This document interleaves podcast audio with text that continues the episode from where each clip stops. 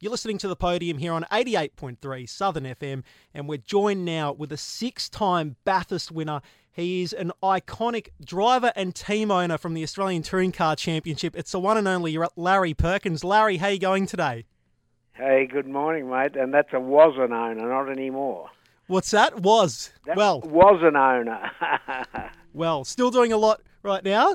Now, Larry, thank you so much for joining us today. You've been very good with your time, so really appreciate it. I want to talk about your early career, though, first off. First of all, how old were you when you realised that motorsport was a dream for you? Well, the, the motorsport was a dream from the moment I ever drove anything when I was on the farm, and uh, but it always that was I'm talking sort of four, five, and six, but years old, whatever. But you know, uh, uh, I never thought it, well, I'd ever realise it till uh, I got to around uh, 18 and 19. I thought I know how to do this. Get get down to Melbourne, get off the farm, you know, the family farm, and uh, and and show your display your your so-called skills, you know. In the and I bought a race car. And how old how old were you when you bought your first race car? I was actually 19. Uh, I just got 19, and uh, I bought a, a, Formula V, which is the lowest form of mechanical activity that you can race, and uh, I went to the South Australian track of Mallala. I remember it very well in about the November of 1969, and uh, uh, proceeded to think, how good's this? Because you know, I was a young bloke who saved his money. I didn't smoke and things like wasted, so I could afford to. Uh, and I'd been working now for about four years, so I'd saved my money and and started going racing. Fantastic. Let's take you back to 1970, of course. Yeah, you competed in the Formula Ford Championship, fifth place position. Tell us what that was like. Your first proper full year full year in motorsport. Well, uh, it was fantastic because I had only done about three or four months in my Formula V, which got me into the 70s, and uh, I started sort of winning the Formula V races, and the Bibb Stool team had a, a, vacancy or got a second car mid-season, so I joined them about mid uh, 1970, and uh, uh, joined their existing driver called Richard Knight, who uh, went on to win the uh, championship, and uh, I don't know where I come, but I know in my very first couple of races I got under the lap record, and I was starting to get seconds, and I, I think I might have won even one race in the first year, but. I thought this is just so good, yeah. And then uh, stayed the next year, '71, and uh, won the championship. Yeah. Now tell us about the move to Europe, because not too long after that you moved over to Europe. Of course, what was that? What what was that like for you? Well, uh, the Ford prize for the winner was this trip to Europe, and uh, I thought this is just fantastic to get to Europe. But to be honest, I had no money at all, uh, and uh, I thought, well, hang on, I'll stay in Australia another year. I uh, uh, and I did the Australian Formula Two Championship. A friend of mine, uh, Gary Campbell, uh, the late Gary Campbell, uh, uh, offered me his Formula Two car, and I won. Uh, uh, eight out of the nine races in that and won the Formula Two Championship. And Meanwhile, took a job with Harry Firth to drive his. Uh, uh, every now and again, one of his touring cars was Bondi and Brocky, and uh, I kept saving money. And so by the time the end of '72 came, I had a few bucks in my back pocket. Secured a loan car from the Elfin uh, factory for Formula Ford to take to the world final in England, and uh, I headed off. And I thought this, this is a pretty clear clear path for me. Yeah. Yeah, now, you know, talking about moving to Europe, it's a massive thing, even for race car drivers now, getting the finances in order to do that. And you were quite successful very, very early on as well, especially in the Formula 3 championships in Europe and, and the British Formula 3 championship. Talk us through those days.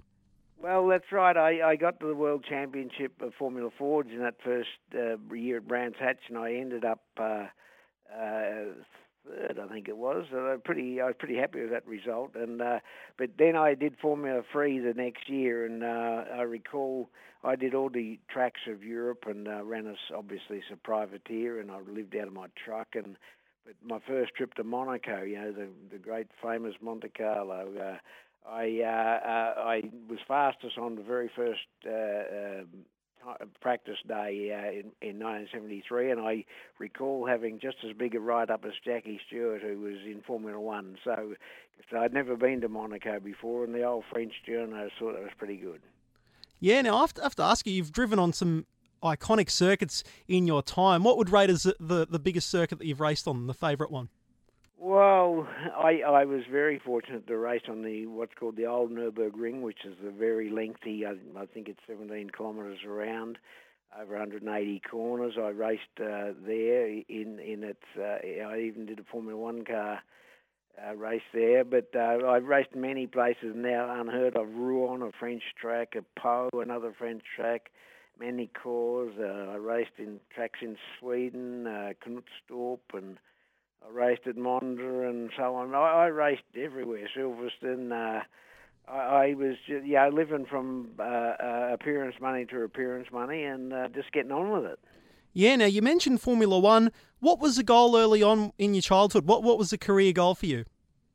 Well, I, there was only one goal. It was crystal clear. You got to get in and uh, be world champion. That's that was there was no other goal. Uh, I, uh, you know, could have stayed in Australia and done certain things. And I, I recall when I was with Harry Firth, you know, talking to the Bondies and the Brockies, you know, thinking, "Oh, come on, you can't just be king of the kids. Like uh, this is get over where the real stuff is." And that was my dream. I had no interest as such to dominate or win in or race in Australia at that stage of my life. I wanted the real McCoy.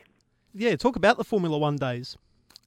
Well, it was '74 that Chris Amon, uh, uh, again the late Chris Amon, uh, off, he he was starting a new team and he just left a very successful career with Matra and others, uh, and um, he was going to run two cars. And he had the finance and everything. So I thought, yeah, it's this. I'm 24, my second sort of year in Europe, and and I'm in Formula One, and um, so I did a lot of the testing of the first car. They, everything was late, but the Nurburgring uh, got to the Nurburgring with Chris was the driver, but he he uh, was too ill from a. I think he had a very heavy cold, if I recall rightly. He said, "Ah, you drive LP, you'll be right."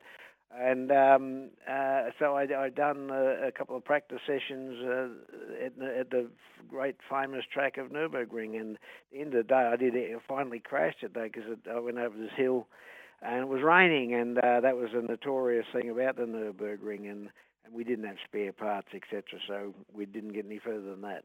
And what was the highlight from the time in Formula One? Well, that was 74. I then went back to 75, uh, came, coming into 1975, and Ron is starting up as the partner of uh, Jack Brabham, of course, and uh, making cars called Ralts. And I was the so-called works driver, and uh, I went on to win the European Formula 3 Championship that year.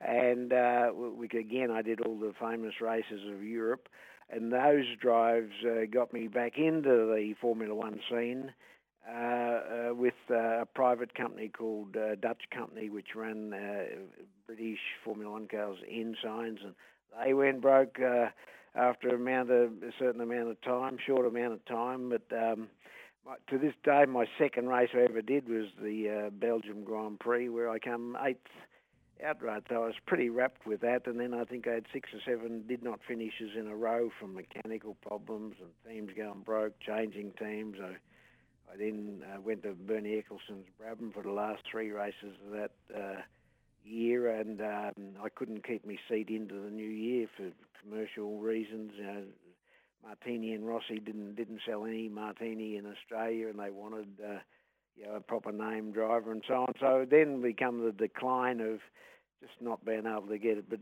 I was pretty happy with my Monza uh, race in Formula One uh, in, in in terms of the qualifying. I qualified 11th with the two works Lotuses of Gunnar Nilsson and Mario Andretti.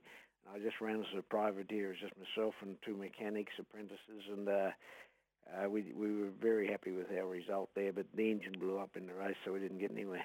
Now, in your time at Formula One, of course, it's known around the pit paddocks now that it's kind of hard to establish relationships with other drivers. But back in your period competing in the sport, did you manage to form any relationships?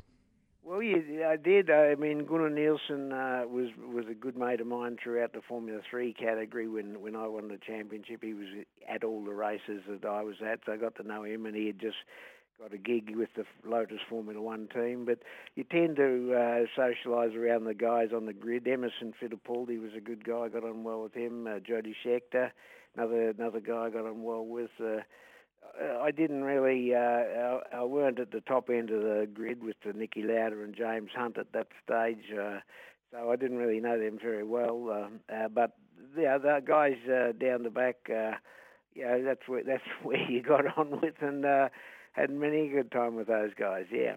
Do you have any funny stories to share from your time over in Europe? Oh God, eight years there. but uh, eight years of uh, the early days, as I say, living in the truck or um, hand to mouth, wondering when you're going to get the next dollar and so on. There's many, many stories there, but uh, but you know, I was always a bit uh, unknown to many, and uh, uh, I went to the Brazil race, uh, and they had a push bike race for the drivers, and all drivers thought they were pretty good on push bikes, and they were well known, but they'd never heard of me, and didn't expect me to pull that one off. I won that race, beat all the Jacky Ickx's and the Niki Laudas and everything, a race around the, the circuit. And uh, but look, uh, there's many stories I've had, but uh, too too many to go into here. Yeah, yeah, no. Now you mentioned some iconic circuits that you got to race at. Another iconic uh, event that you got to take part in was the 24-hour Le Mans, and you got three appearances there. Talk us about your time doing uh, the, the Le Mans 24-hour.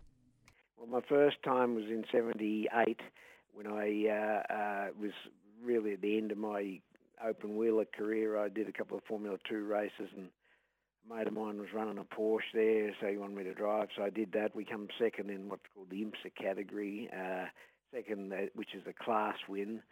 And uh, I, I didn't then go back to um, uh, Monza, uh, pardon me, to uh, Le Mans to uh, 84, which I did with Brocky once I'd come back to Australia, and, and then 88 in the uh, Jaguar, Silk Cut Jaguar, we got fourth outright. Uh, um, a tremendous track, and 88 was the last year they ran it with the superb back straight with no chicane. So I was very happy to be there and uh, know that I was hitting that 400 kilometres an hour down the back straight, and at one stage in the rain. So that was memories that I don't forget very quickly either, I might add. Yeah, some great memories there. Now, I want to talk about your decision to come back to Australia. How, how did that come about? Well, various, uh, a bit complicated. I was running out of uh, options in England. Uh, the money was coming in, and you know how much money can you bring, and uh, so I did a couple of Formula Two races, and I got to about uh, 79, uh, and I was really I did a race in Japan in Formula Two, and it was all over the shop. All, all yeah, not really any focus, and uh, I, and uh, Ron Tauranac, who I was working for, wanted me to become legal in his company, and I so I applied for my passport to be legal, and uh, uh, at the time, they were assessing my passport, which was a couple of weeks. Uh, my dad fell off a motorbike and broke his uh, leg, and my passport came back saying, "Hey, you've got two weeks to leave the country." Uh, so I thought, "Oh, I'm over all this. I'll get back to Australia and uh, see what I'm going to do," you know. And uh, so, so that's what I did. Yeah, now you came back, of course. Uh, did a few seasons, I think it was in the Australian Endurance Championship at the time, and uh, then established Team Perkins. Talk about the decision to establish your own team. Well, I, I started uh, running Brocky's uh, HDT, I think it was called then, uh, running the workshop, I should add. I ran that for three years 82, 83, and 84. And so I had a very clear understanding of how this, the touring cars of Australia worked and I was uh, uh, very annoyed with the system that wouldn't allow uh, up and comers really to access the right machinery. The CAMS uh, system was very broken then. Uh, you know, unless you're a, a Brocky or Moffat, uh, with no disrespect them, they just followed rules, but you sort of couldn't get the right bits as such.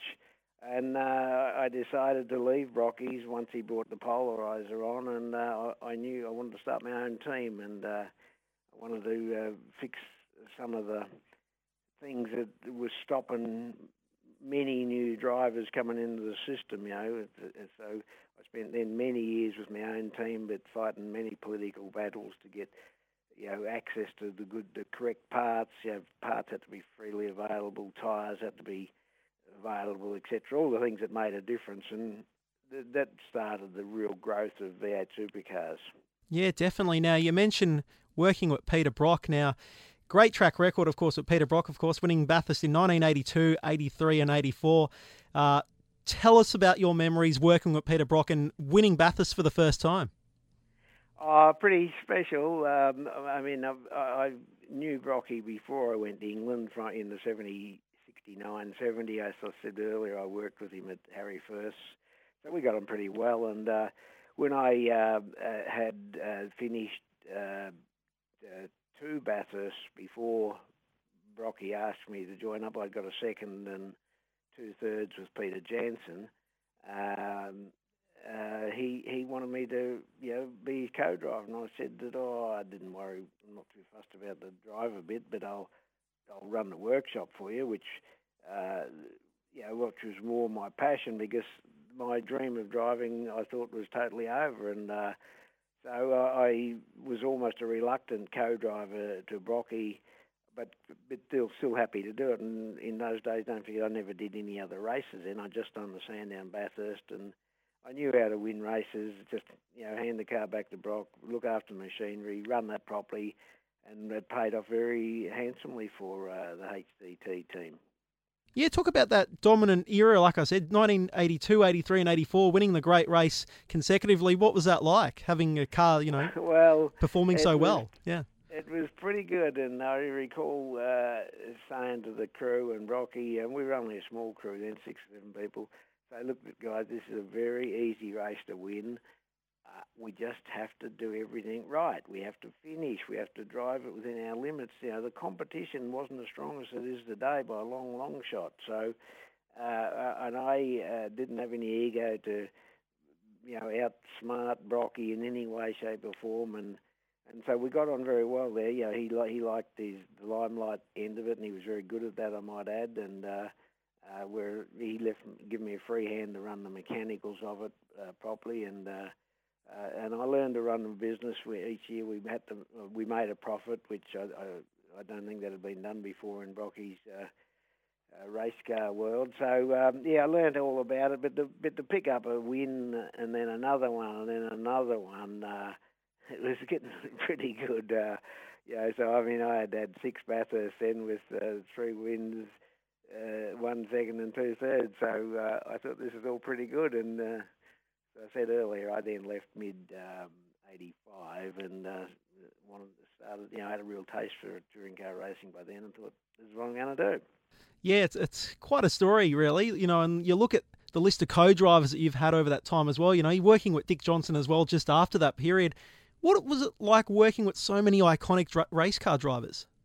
Well, none of that sort of phased me because I had sort of come back from Europe where I was, you know, hanging around the top end of the town of drivers with names, you know, the in races that they were in, as I mentioned, the James Hunts and the Niki Laudas and the Jody Scheckters and the Emerson Fittipaldis and that. So I just thought this is just, you know, pretty routine. Just get on with it. Uh, each of those guys that I worked with were all individuals. Denny Hulme, a fantastic guy. Uh, um, uh, he drove with me in my team there, and you know, he was ex-world Formula One champion. Um, what the common thing is, everyone wanted to win a race, and uh, we all had specific jobs in, in whichever team I happened to be with, and I really never got involved in politics or anything with any of the teams or people I had in, had with because we all were very focused. Yeah, now one name that is very familiar with motorsport fans in this country is Tom Walkinshaw, of course, owning a Formula One team back in the day, and then, of course, Walkinshaw Racing.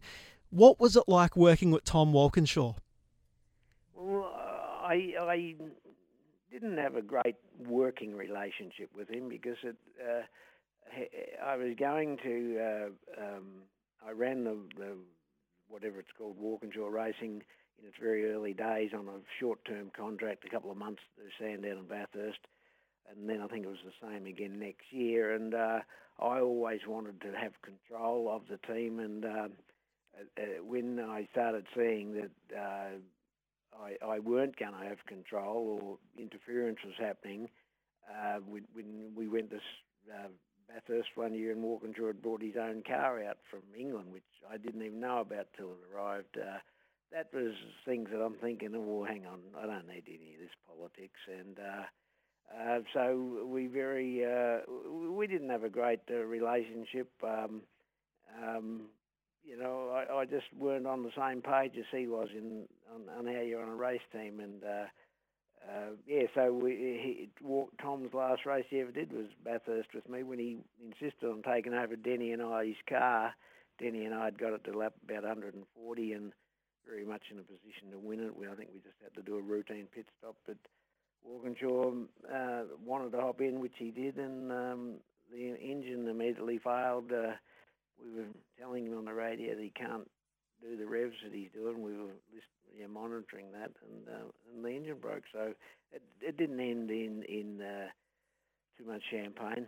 Mm, now, a few years of uh, driving then with Tomas Mezera at Bathurst, and then 1993, a lot of people will remember the iconic Castrol Commodore that took part for a number of years. Talk us through the, the race win in 1993. Well, that was a, a, unique year for many reasons. One is I got a phone call early on the year from Castrol wondering whether I'd run a couple of cars at Bathurst. They were about to dump the Holden race team as their main sponsor, which uh, was upsetting Holden. So uh, Holden, um, uh, you know, was a bit decided then they wouldn't sponsor me because I pinched their sponsor, so I had no Holden money and. Uh, they also brought in, uh, they wanted to bring in the Chev engine, which I was very, very anti because, yeah, meant more money to spend that I didn't have. And uh, so I fought those decisions in the boardroom, etc. And um, then, uh, you know, we finally get to the race. Um, um, uh, I, I was short of money. Uh, I had to run two Castrol cars, and I rang the chairman of Castrol up and said, "Look, can you let me off the hook? I only can run one." And he said, "Yep, no problem. And the Holden man, uh, who was giving me a lot of grief uh, over money, I, I rang him and needed a top up, and he said, "Yep, no problem. Get on, you know, get on, win the race." And that was under the cloud of arguing with against Holden to run the Chev engine. So to get up there, it's only Holden with the Holden engine against all the Chevs of the Freddie Gibsons and the uh, uh, Holden race team uh, to get pole position and pull that win off. And then in my own team, I tell you, that was the sweetest one of all. Yeah, and, and what was Gregg Hansford like as a teammate? Oh, Greg was fantastic. I, I followed Greg in a 12-hour race. Must have been the year before. Uh, I drove a one-off drive with somebody's Lotus, and uh, I followed Greg for a long time. I thought he's he, every, he was just precise on everything. So I said to him, "Look, if you're looking for a Bathurst drive, give me a call." And uh, we got on really well. Greg was a he, he was truly a, a superstar on his motorbikes, but you would never know that by talking to him. He's unbelievable, uh, humble guy, and uh, yeah, so we just got on really well. We didn't.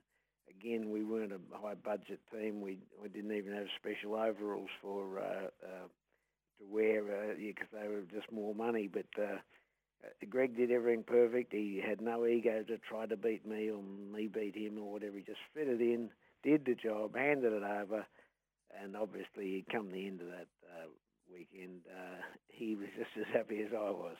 Yeah, now talk us through 1995. Now, a new teammate, and lots of our fans, of course, would know your new teammate, a, a very young Russell Ingall.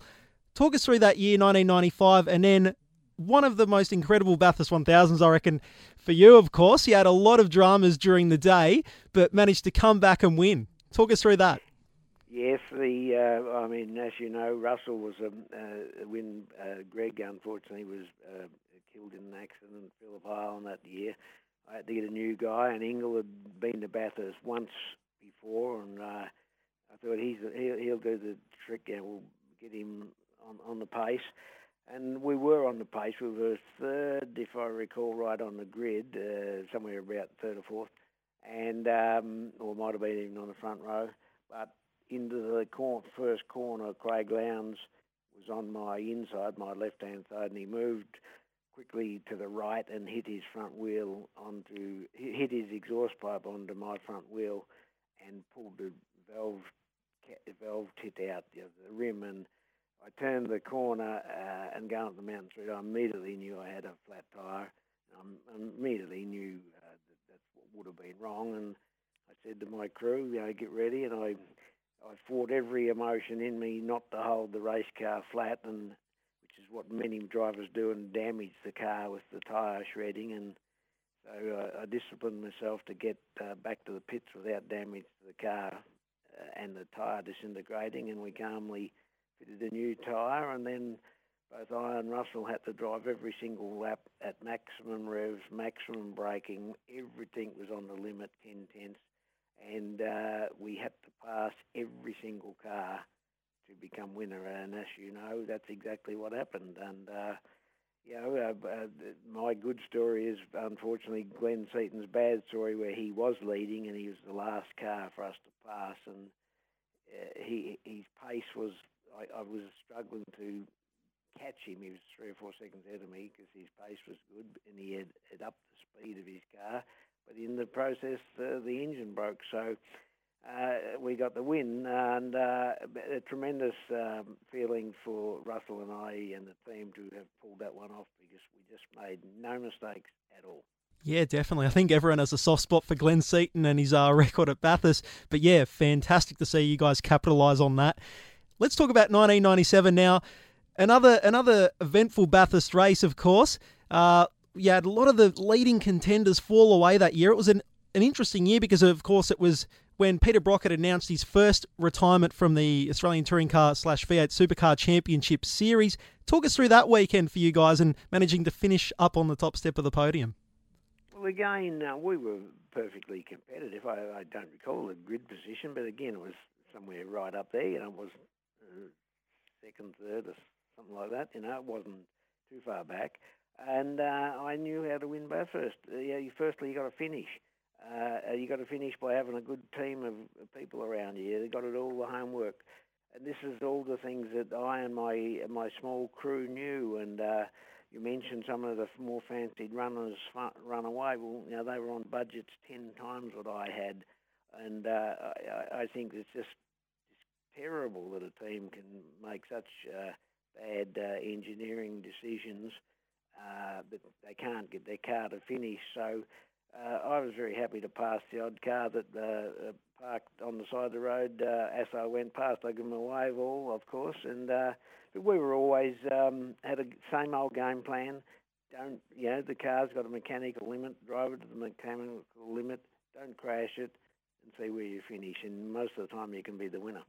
Definitely, definitely. And then you came back 1998, of course, and another event-filled weekend. Talk us through that one. You came close, though, second place in that one.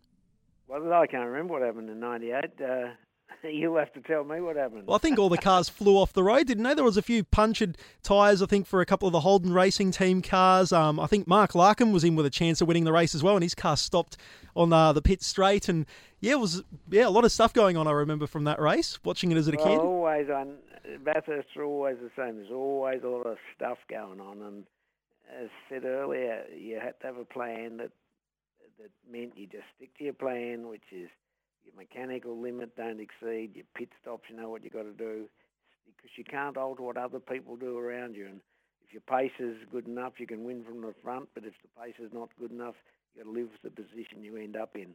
And um, you know, uh, um, that was it's still the plan today. There's not much you can do about it, and uh, um, we obviously didn't quite get it, get the pace right there for someone else to beat us. Yeah, but anyway. I only remember the wins, not the seconds. Yeah, exactly. It's a bit like that. Now, that year as well, you also you came off the back of a win at the Sandown 500 in what was absolutely horrendous weather. I remember being there as a little kid and it was pouring down. Talk us through that race and some of the most iconic races that you've had to deal with in terms of weather. Well, that Sandown 500, I know it was wet, and I do recall going down the uh, start-finish line and well into the you know, race. We may have been leading, may not, I can't recall. But I did a 360 degree spin without it hitting anything. Uh, uh, yeah, before I got to the brakes at Aquaplane, and whew, I said to, I said to my crew, "Whew, I got away with that one." Um, so sometimes, uh, you know, but again, you, when you're on the boil uh, as a driver, you can control things like spins to a fair degree. Um, and uh, but yeah, the the the aquaplaning and the vision, were, it was terribly challenging. And uh, yeah, to to get those wins, that style of win, I'm, still pretty happy with those. On the day, you can get as much satisfaction as a driver, even more when the conditions are horrendous and you can master them. Yeah, definitely, definitely. Now, I want to talk a bit about. So, back in 2002, I think Russell Ingall had announced that the following season, 2003, he was going to be moving to Stone Brothers Racing. After so many years of working alongside Russell, what was that like? Well, it was uh, in some ways there was there was some form of disappointment, but at the same time there was relief because Russell was uh, starting to give me a hard time always that I wouldn't pay him enough money. And, uh, yeah, unfortunately, uh, I had to run a business and I only had so much money, and uh, uh, I respected that he wanted to do what he thought was the best for him, and part of that was to um, uh, pick up a bigger paycheck. And uh, and look, so so he, he moved on, and and you know I had to move on, and uh, um, yeah, the, the, sort of the rest is history. He, he he made a good choice by going there. He got the money he wanted, won his Humes, and uh, yeah, the next year I retired from the, the, the scene anyway as a driver. Um, it was the game was starting to change. Yeah, now we talk about a young you picking up a young driver in Russell Ingall. Another guy that you, of course, brought into your team was a very young Paul Dumbrell at the time. What was it like working for, with him? Because um, I think I recall back in the day he had a few issues with his driving, and I think he had to get sent to a driver coach as well. What was it like working with a very young Paul Dumbrell?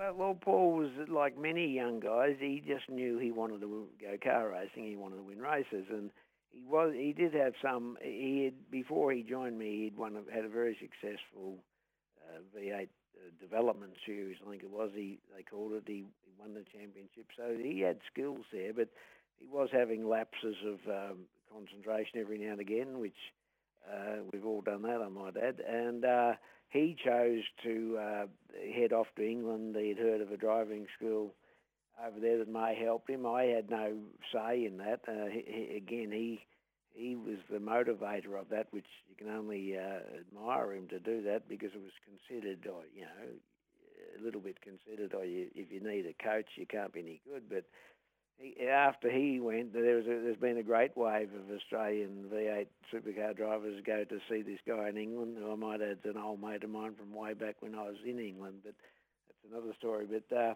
but no, Paul, you know, uh, uh, hung in me for a long time. At times we couldn't give him the machinery that uh, he needed, like uh, others that drove for me. Uh, Jamie Whincup drove for me once, but for some reason we didn't get success out of him. But that's because I think we weren't you know, providing the right machinery. And uh, when Paul won his very first Bathurst, uh, I was certainly uh, uh, very uh, early on uh, giving him a congratulating call uh, because he he'd earned every minute of it there. Yeah, he's definitely gone on to have a great career as well as a co-driver. Now, 2003, Larry, it was your final season, of course, in the sport. Talk us through how that year played out for you, and when did you come to that position where you're like, I might give it up now? Well, the years were getting harder and harder to fund. Uh, I mean, the dollar values were going up, and we're looking at, you know, where you have to. Uh, in my little team, I was having to raise monies around four, five, and six million uh, and I'm I'm I had no other pocket to reach into for money, and uh, um, yeah, you guys were running two, three cars as well at that point, weren't you? Oh well, that was you know I, I ran car uh, under the you know toll banner for um, Paul Little uh, for um, um, young Traddy, and uh, they're, they're, all money earning things. We made a lot of race cars. We made 48 race cars in my whole time. We sold uh, made 198 engines. They were all part of what we had to do to earn money so we could effectively go racing ourselves. But uh, the crew was getting bigger. I was around 55 people then, um, managing that, and I, I don't didn't have a manager as such. I felt there's no such thing as a manager that can patch, match what you want to do yourself. And yes, I got to Bathurst, and we were relatively competitive. And uh, in practice, but it, it, but the stewards uh, were arguing with me in the during practice while I was on the track that I wouldn't sign a uh, hadn't signed the indemnity, the indemnified indemnified V8 supercars and CAMS against negligence, and I'm arguing on the radio that I, my team manager, I'll never sign something like that. In the process, I massively lost concentration and stuck it in the fence, and um, uh, that was a severe blow to the car. It was terribly damaged, and uh, it, I might add it hurt a bit. And um, I um, made the decision. I, I'd said, I always said to anyone, the moment I become the weak link, I'll stop driving. And yeah, that moment had uh, come very forcefully to me then, and so uh, I didn't hesitate to know that it was time to hang up and because the lives of the uh, and the welfare of the 50 odd guys working for me was and running the business was more important to and me just to be a driver. Yeah, now so two. It was the start of the end. Yeah, now 2004 must have been very different for you, of course, after all these years, you know, being behind the wheel. What was it like giving up the number 11, of course, to uh, Stephen Richards? Different. it was different, and uh, uh, but you know, I uh, that was life. I had to move on, and uh, you know, we we didn't. We had little bits of success with Richo, and then uh, after Richo was Todd Kelly.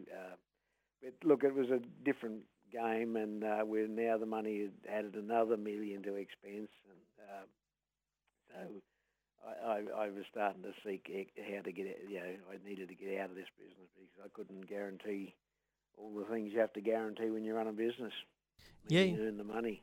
Yeah. Now I want to ask you something about the you know the iconic number eleven. When everyone thinks of the number number eleven in Australian motorsport, they think Larry Perkins. Is it true that I was reading that you've chosen this number just because it was easier to carry around spare stickers for it? Absolutely true. And I might add, you, you didn't carry stickers in the early days. It was a strip of black tape. Mm. So um, it was pretty simple, but that was the reason for number 11, yes. There you go. Interesting story there. Now, I want to talk a bit about your son, of course. Uh, now, you helped your son, of course, get into motorsport, obviously. Talk us through working with your son and, and what, what it was like, you know, having your son involved in the team. Well, there's a little correction there. I didn't help him get into motorsport. He wanted to get into motorsport, and he resisted any assistance that I may have offered him. Really? He just wanted to get into it, and if you like, do it by himself. I, I bought him a go kart for sure as assistance, but he would have his own mates or whatever pick him up and take it to the racetrack and so on. Uh, I mean, every now and again I went along, but he wanted it that way, and uh, he he had a, a issue of um, uh, always having to explain to people. That I was I was there sometimes, and people would constantly walk up and say, "Hey, Jack." You know, do you think you'll uh, win as many Bathursts as the old man? And he's only seven or eight, and the other kids weren't getting that pressure, so he had a lot of pressure on him all the time. And uh, I felt for him uh, many times uh, that he carried that burden that I didn't have to carry, and he had to struggle through that. Yeah, what was it like working for working with him when he when he joined the team for the Fujitsu series? Well, that was all good. I mean, we get on very well. He, he, he and I still work together here in my factory. We he looks after a lot of the um, maintenance on these old cars that I mentioned earlier, and he he loves all that, and it fits in good to where he gives him freedom to have time off to uh, uh, drive the, the DVS series or his uh, or his uh, sports sedan. You know, he's out his sports sedan he's been driving, or his TV commitments. So he's got it pretty worked out now. And uh, but, but look, working with him was fine. But uh, um, he had a, a very very uh, bad um, uh, blow to his um, health in uh, when he was 19. He woke up one day with type 1 diabetes, which uh, to, to any lesser person uh, would have um, um, you know, effectively crippled your career. And uh, he had long battles with the CAMS to get a license and so on and so on. So he, that from 19 onwards up to he's had he's had to battle this uh, disease, and um, I just have so much respect that he, he and and of course many others who have uh, problems that they've got to overcome. It, it's just tremendous to see. Uh, the you know the, the determination that these guys can um, you know fine when when the chips are down. Very well said there, Larry. Now, look, I want to talk about the race at the Gold Coast a few years ago. Jack Perkins, of course, teamed up with James Courtney, managing to win the race. What was it like for you as a proud dad? Mate, it was fantastic. I was sitting home with uh, his mother and I. We're, we're watching and I went for him to win it. It was a pretty. I think I was more happy to watch that than any happiness I've had in my own wins. He it was just tremendous because, as I said, the hard yards that he'd put up with all his life to get into the hot seat, and uh, uh, you know, that he, he's to this day he's uh, he's that stoked about winning the V8 Supercar race. Yes, as a lot of young guys are, but obviously when he's your son, that's special. Yeah, he's done a fantastic job as well, like you've mentioned, through all the adversity that he's had to deal with. And very unlucky not to win the Sports Sedan Championship, I think, a, year ago. Just a bit of unreliability with the car because he just absolutely dominated pretty much every race that the car finished. I think he won nearly every race, wasn't it, Larry? I think, yeah, the, which really goes to show. I mean, this is the back to the CAMS that I have very little respect for, as you may have picked up. Uh, the the rules are something wrong where you can win. I don't know what nine out of the ten races, and you still haven't got enough points to win the championship. Um, uh, you know, but but that's I don't fight these battles anymore. It's but it's something wrong, and it it was disappointing for him not to pick up one of those championships because uh, they were absolutely dominant race after race after race. But one engine failure, I think, at Winton cost him, you know, uh, some points, and um, he didn't win. And uh, not not that the other winner wrote the point score, but I think he, he, he knew that he wasn't beating Jack. And normally, if you're the champion, you should know that you know you beat everyone else. Yeah, definitely, definitely. Now we talked just briefly about it. You leaving the championship, of course, it was just after the mid two thousands.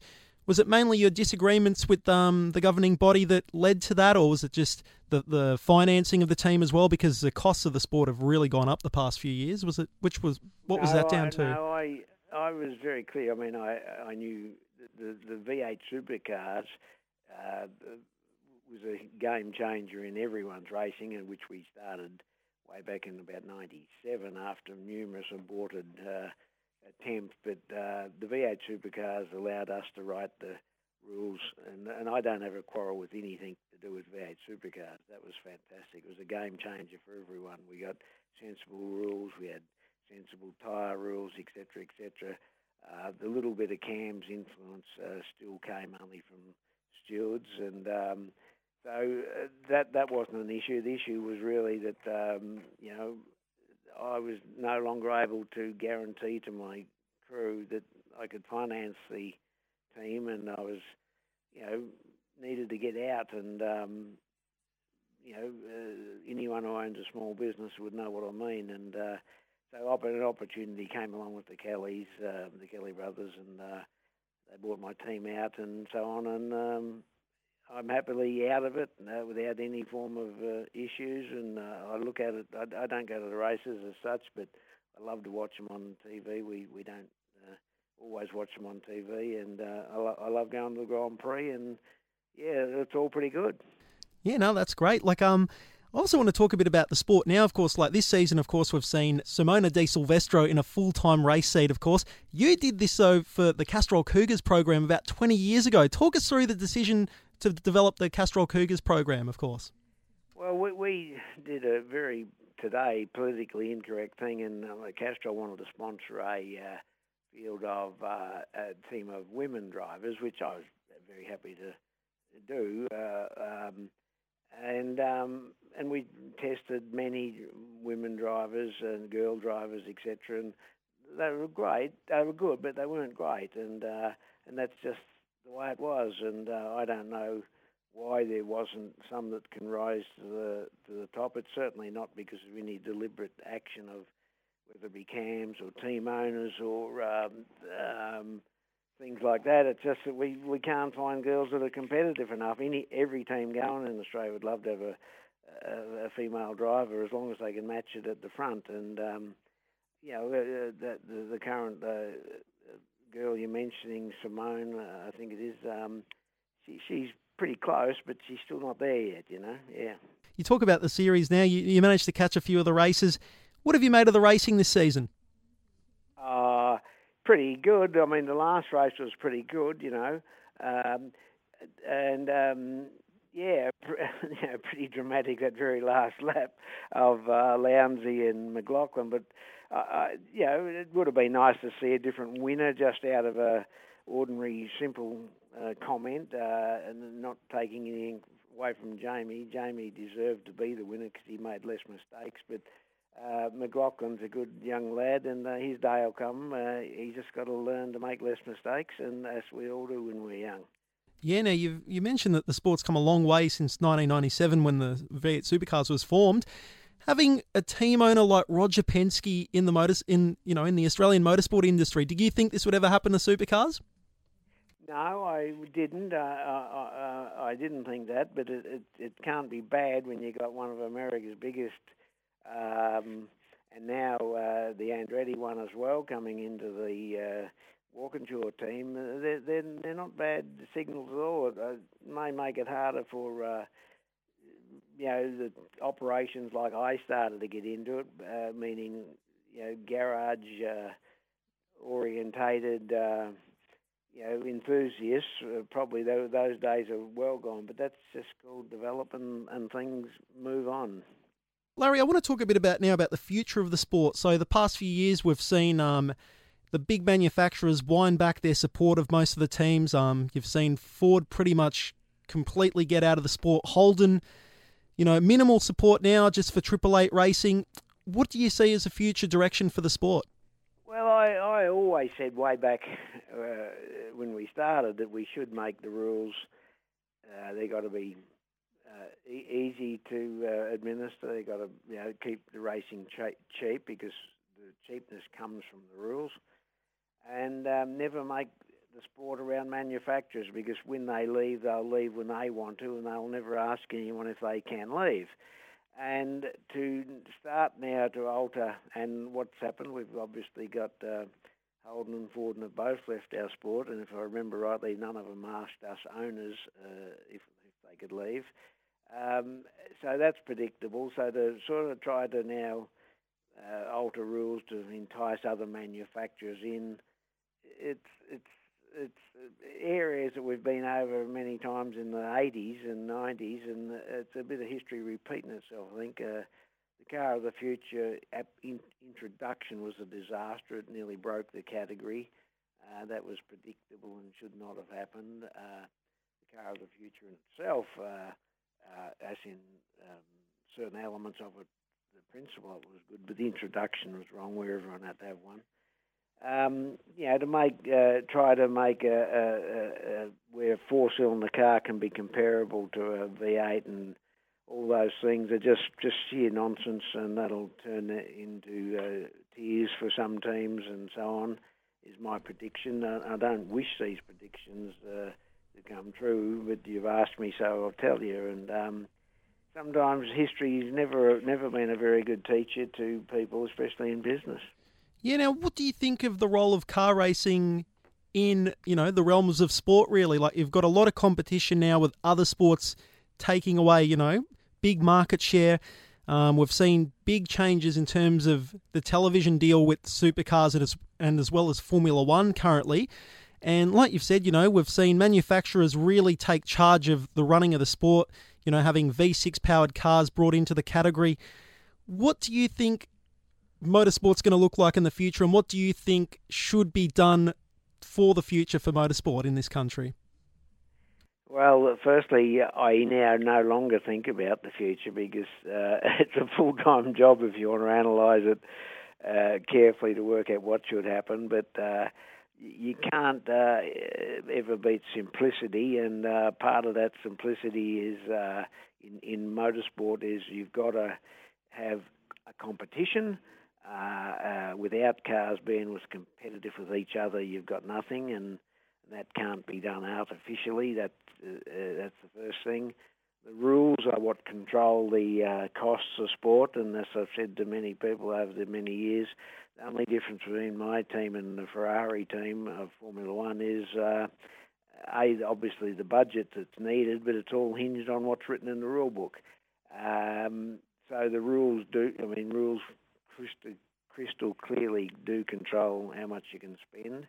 And uh, I think you know, uh, you know, we we've kicked some enormous uh, good goals since around that 1992, 93, where today there's always multiple uh, chances of winner, winners. Even though uh, Jamie's dominated, that's just because he's right on top of it. But we've had lots of young blokes now competitive. They had lots of different team owners. They can access a competitive car and so on. And I just hope I don't see it go to where you've got to be one of the chosen few who selects a manufacturer properly to be a competitive team. And that if that is ends up being the case, it won't be a good uh, uh, move forward. That's for sure. Yeah, definitely, definitely. Like um, and as well, you know, we've you know discussed it today with the spiraling costs, of course, you know, since you've been involved in the series, you know, you've got talk now of looking to try overseas options once again and, you know, a, a whole range of different things. If you were the CEO or the chairman of the supercars, you know, the supercars, what would you be doing? What do you reckon you'd be doing for the sport? Because I, I as a fan personally, you know, growing up with the sport as a kid, I used to love watching big, full size, you know, 40 cars on the grid, you know, seeing privateers, you know, people with really low budgets be able to punch above their weight, you know, get top 10 results at the mountain and stuff. And that's the thing, the sport has kind of evolved to where you don't get any of that any, anymore. What do you think is, you know, what, what would you be doing if you're in charge?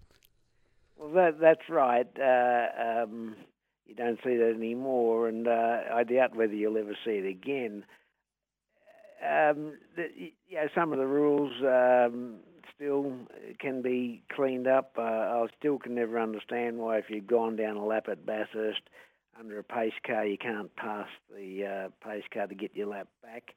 Um, you know, the guy who's uh, you know three quarters of a lap behind can catch up, but the guy who's 1.1 behind can't catch up. So that's for the long distance races, but uh, they've got to, in my view, uh, do whatever the fans want. The fans should be the greatest driver of the success of the sport because without fans, you've got nothing. And um, you know that's whether it be access to drivers or uh, on track, um, you know, arguments or fights with each other. There should be a you know a bit like NASCAR. NASCAR sorted out on the track, and if you're a bad driver, well, everyone will uh, put you in the fence pretty quick, and that'll clean that up. Um, but look, I don't have the magic bullet uh, or, or the or the forward thinking. I've now kept out of it and haven't been thinking along these lines for a while, so I wouldn't. I'm not going to make much comment further than that, to be honest. Just a quick question. You mentioned the big race at Newcastle and those, you know, enthralling final few laps with uh, Scotty McLaughlin working his way through the field. If you were officiating that, would you have penalised him for his, uh, you know, his uh, blocking of Craig Lowndes in those final laps? Well, I, I would firstly, uh, I'm, I'm not 100% sure of the rules, but the rules control it, and it's my knowledge, uh, if if I'm remembering the rules, on the very last lap of, of any race you're allowed to block. So uh, Scotty's manoeuvre to attempt to block Lowndes was, uh, if you like, legitimate, and for Lowndes to be on a kamikaze uh, move down the inside, knowing full well that he could see the track narrowing, whereas uh, McLaughlin couldn't see it narrowing, uh, raises raises a few questions on who should have been penalised. Uh, I mean, if there was overlap, which uh, I think there was, Lowndes had every right to, if you like, turn right, uh, which he didn't do, which would have put uh, McLaughlin arguably in the fence. But if I had to, you know, I mean, to make these decisions, you've got to know the rules off the top of your head instantly and be able to quote them. And I'm not uh, sure of the rules, what they're running under now, but I thought it was uh, a, a, thing that the the show dictated the winner as opposed to the actual result. I think the time needed uh, to sort thing out was quicker than they could do the, before the podium, and unfortunately that's life, and they should never have uh, been so quick to uh, reach a conclusion on, on that one. But know, to be honest, the the race and the championship winner was probably still fair that um, Jamie won. He made less mistakes, but on that actual incident we spoke of, uh, know, we're all aware of, uh, very few drivers put their car in a kamikaze position where you can see the roads narrowing and the other cars there. So yeah. uh, it was a bit of extreme racing, I think, uh, in my view. Yeah, definitely. It was a tough one for both drivers and teams. Now, I want to get your thoughts on another series that were ra- that was racing at Newcastle, the Touring Car Masters. Now, I've got plenty of iconic drivers competing in this series. You've got Jimmy Richards uh, and John Bowe, a couple of drivers that you've competed against. Has there ever been any consideration of you know, perhaps setting up a team or competing in the Touring Car Masters, Larry? Never. Really? Yeah, never. Look, when I retire, I used to be critical. Uh, I'm not, not sure that I mentioned it, but I was critical of anyone who retires and then doesn't retire, whether it be Brock or some cricketer or whatever. You either retire or you don't retire. And uh, I retired, uh, uh, and then to I've got that many other things to do in life. Um, I don't need to dwell on whether I should have retired and oh, let's have a little sniff back at car racing again. Yeah. Not me. I, I love my desert travel. I love my off-road vehicles and and so on. And I, and I still love to watch the racing. I love Formula One. I watch it. I love the V8. I watch all of that. But no, no hankering to do any. You know, I retired. I've moved on, and I'm not looking backwards. Uh, I had a great time when I was there, and uh, I'm just you know into a different new chapter. Yeah, definitely, definitely.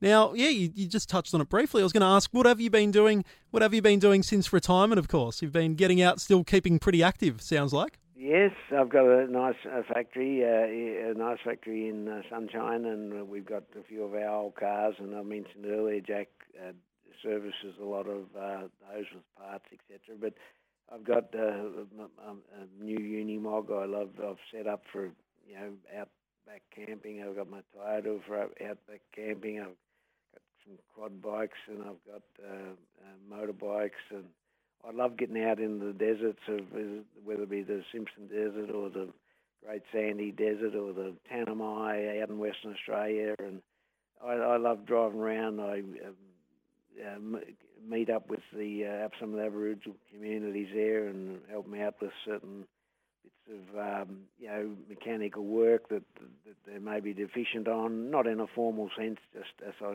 as I find it. And uh, yeah, I've got very a couple of mates I travel with, and we're, we're sometimes we do quad bike trips. Might be eight nine hundred kilometre quad bike trips from you know from Maralinga up to the Northern Territory border, and you know uh, that's what I do. It's uh, massively different to what I used to do, but uh, I, I thoroughly enjoy it now. Yeah, now I've mentioned the Touring Car Masters just before. Like I said, you've driven with a whole heap of drivers, you know, for you know with them. Uh, in the same team and against them. Who was the toughest driver that you've competed against, and who was perhaps a driver that you learnt the most from? Well, uh, I, I never say anyone. I mean, it's the first admission that you weren't very good if you had to learn from someone else. So you take the moral high ground and say it like that, straight yeah, yeah. up. But, but look, the, from the day you start racing, every every lap, every corner, every passing manoeuvre, you learn something. It's as simple as that. You learn uh, by someone else's mistakes. You learn by someone else's success. Uh, it's a, it's an ongoing, evolving thing, and I I will never select uh, one driver to be oh he was twice as good as the other driver or whatever, uh, because it's just not the case. You do come across many many drivers that you you, you feel you um, got your machinery better set up, or you can do a faster lap because you know when you're in close proximity, you can see their mistakes or whatever. But you know, uh, uh, and not to uh, address it like that, you'll never be the winner. And um, yeah, so nothing stands out, but certainly the amount of drivers I've raced against, I had as teammates. Uh, uh, you know, the list is very long and wide, as I say, from Denny Hulme, Formula One world champion, down to you know, blokes, uh, uh, you know, well, young blokes at the time, Russell Ingall, uh, you know, Gregg Hansford, uh, world-class motorbike rider. Everyone's got uh, something to contribute to how you you've earned your own uh, um, experiences and, and moved on. Yeah, so nothing, no one special. Never, and I never compare uh, eras. You know, the the winners of uh, the early era uh, are no worse or different to the winners of today. Things, and you don't you don't compare them, and uh, they're, they're both whoever's the top dog at the time. That's top dog. You touched on it just before. I want to ask what career moment stands out above all else. You mentioned watching your son. Of course, watching your son win his first V8 supercar race, what is the, the, the, the highlight that stands out above all else for you? If, there is just oh. one. Well, I mean, it's pretty hard for me to ever forget uh, uh, when I got into Formula One and, and drove a, a, Formula One car for the first time. I mean, that, I was pretty chuffed. Don't forget, I come off the farm as a windmill mechanic, and I'm sitting there, some bloke's million pound Formula One car in uh, Europe, and uh, we weren't quite sure how I got there. I've never employed a PR agent in my life. I've never paid anyone a dime in dollar in my life to have a drive. Uh, so uh, I've, I, I know very well I've got there just on some form of raw ambition. Um, yeah, so driving a Formula One car is fantastic. I've driven on the old Nurburgring in a Formula One car, you know, flat out, flat as I could be. uh, is fantastic. Um, th- there's so many examples of what, uh, yeah, the tw- 1988 Silk Cut Jaguar Le Mans car with Tom Walkinshaw was a fantastic event uh, uh, to drive in as a driver. Um, you know, and I, uh, yeah, and I, I split my thoughts up to my European experiences, then my Australian experiences, and uh, you know, which always focuses back on the Bathurst, uh, whether you like it or not. And uh, I'm pretty happy with the successes I've had at Bathurst, and uh, I, I, I've not only have I won Bathurst, I also lost one when I hit the pit lane, pit entry. Uh, that was a a mistake that or miscalculation that should never have happened, you know. And um, yeah, so there's lots of ups and downs and positives and negatives. So uh, hard to focus on one. Yeah, now it's been the past few months. There've been a lot of people honouring your great career. Of course, you had your son racing with your iconic Bathurst helmet. What was that like for you? well, Jack, Jack he's uh, he picks these uh, things out himself. I was, I was totally stoked for him to do that. Uh, stoked for myself, I suppose. Uh, I didn't expect that, and uh, it looked pretty good. I I thought that's not a bad looking helmet actually. Uh, um, yeah, and the way he presented it up, I thought, well, good on you, Jack. I'm I'm wrapped that you know personally was quite chuffed about that, and you know the other things you mentioned. Um, um, yeah, every now and again you get mentioned in uh, in dispatches, and I think, oh, it's not that too bad. Yeah, that iconic helmet design, it looks pretty good even in this era. Where did the design come from? Was there, did you have much say in the design of the helmet?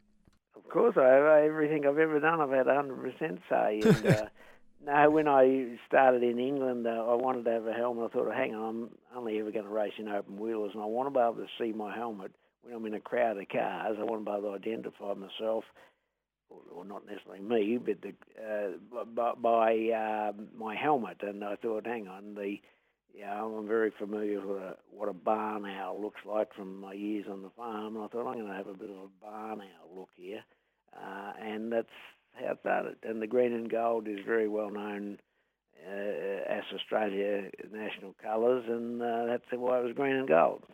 Yeah, definitely. And it just got recently announced about a week or so ago that the Australian Formula One Grand Prix is going to play host to the first V8 Supercar official championship round, and the drivers are going to be competing for the inaugural Larry Perkins Trophy. Let's talk about that. What was that like for you when they, you know, gave you the information that that was going to be happening?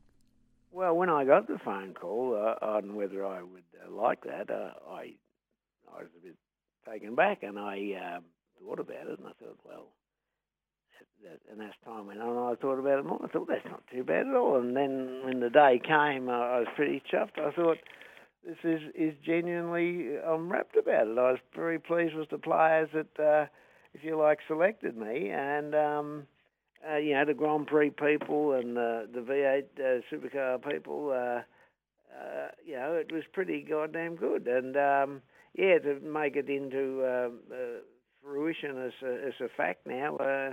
Yeah, I'm, I'm pretty chuffed, that's for sure. Larry, it's been an absolute pleasure talking to you today. Before we let you go, there's a segment that we do on our show called the Special Guest Song Request. Is there a particular song that we can get out there on the air for you today? Oh, crikey. Uh, I'm an old buddy um, uh, countryman. Uh, bit of Buddy Holly or something like that. That'd be great. Buddy Holly? Johnny any... Ca- I think I think Johnny Cash, actually. Johnny Cash, you know. Uh, that's you just find me anyone of Johnny Cash's, and that'll be great. Oh, definitely. Our pleasure, Larry. Larry Perkins, thank you so much for your time today. Okay, my pleasure too. Thank you. Cheers. Bye bye.